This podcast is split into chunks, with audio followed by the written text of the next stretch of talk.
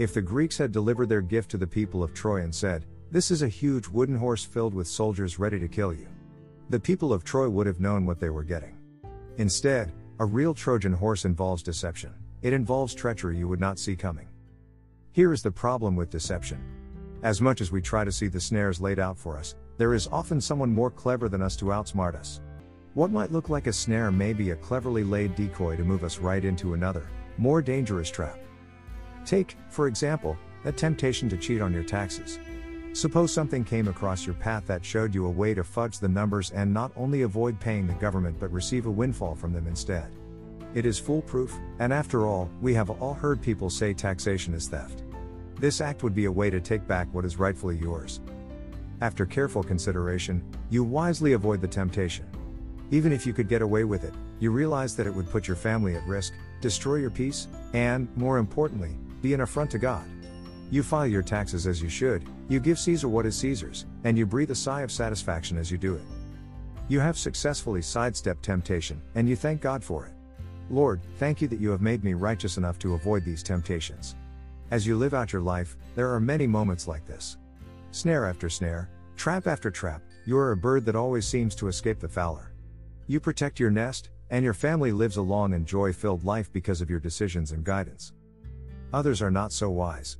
As you go along life's journey, you hear story after story of shipwreck lives on the sea of temptation. As you watch some of them pick up the pieces, you see them beat their breast before God and say, Lord have mercy upon me, a sinner. Then they claim to have found it. They claim to be a friend of God. You do not exactly know what to do with those claims, but if it gives them peace, so be it. You are only glad God gave you enough wisdom to avoid their fate. There is a problem, however, though you have avoided being one of those filthy birds who were snared, to borrow a phrase from John Berridge, your heart is a cage filled with filthy birds, and you love to hear them chirp. Self righteousness, pride, self sufficiency, and self deception rule the roost.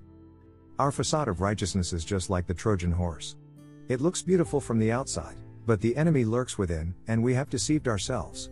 It is not only our friends who look at our wooden sculpture and call it blessed, we love to gaze upon it ourselves.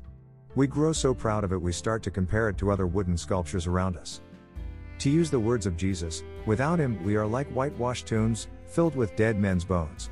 The audacity of it all is that we are proud of our sepulchres. As Hannah More once said, the ingenuity of self deception is inexhaustible.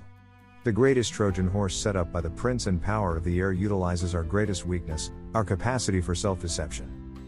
Satan will allow you to avoid all kinds of temptation if you continue to believe the lie that your moral life is the reason you have God's acceptance. The enemy loves it when we build our monuments and look in amazement upon them.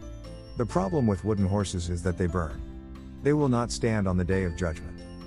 Though we may deceive ourselves and those around us, God will not be mocked. We may have avoided a few traps, but we have jumped right into the most damning trap of them all, and there is only one way of escape. In the parable of the tax collector and the Pharisee, the Pharisee thanked God that he was not like the tax collector, Luke 18 9 14. Take a minute to absorb that. The Pharisee did not take credit for his righteous life. He thanked God for it, yet he walked away unjustified. The problem is not with living a moral life, it is believing your righteousness, even if it is a gift from God, will merit your acceptance with Him. The problem with this is found elsewhere in the Bible. Scripture tells us our righteousness is like filthy rags. Not only do they fail to earn us favor with God, but they are also repulsive to Him. The reason for this is we have all fallen short of the righteousness needed to be right with God. The standard is perfection. The law of God does not ask if you have sinned often, it only asks if you have sinned once. This is what James means when he says, For whoever keeps the whole law but fails in one point has become guilty of all of it. James 2:10. The standard of God's holiness is like a sheet of glass. If you break any part of it, you have broken the entire thing, and our pride and self-deception are enough to condemn us all. We must go before God and beat our breast and say, Lord, have mercy upon me, a sinner. I am a traitor to your holiness. We must become like those people we used to pity because they found the mercy they were seeking. In His presence, open up your heart and expose the enemy within.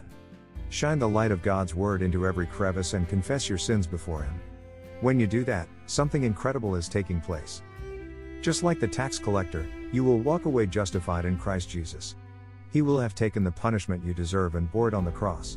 His righteousness will be counted as yours, and his righteousness is no Trojan horse.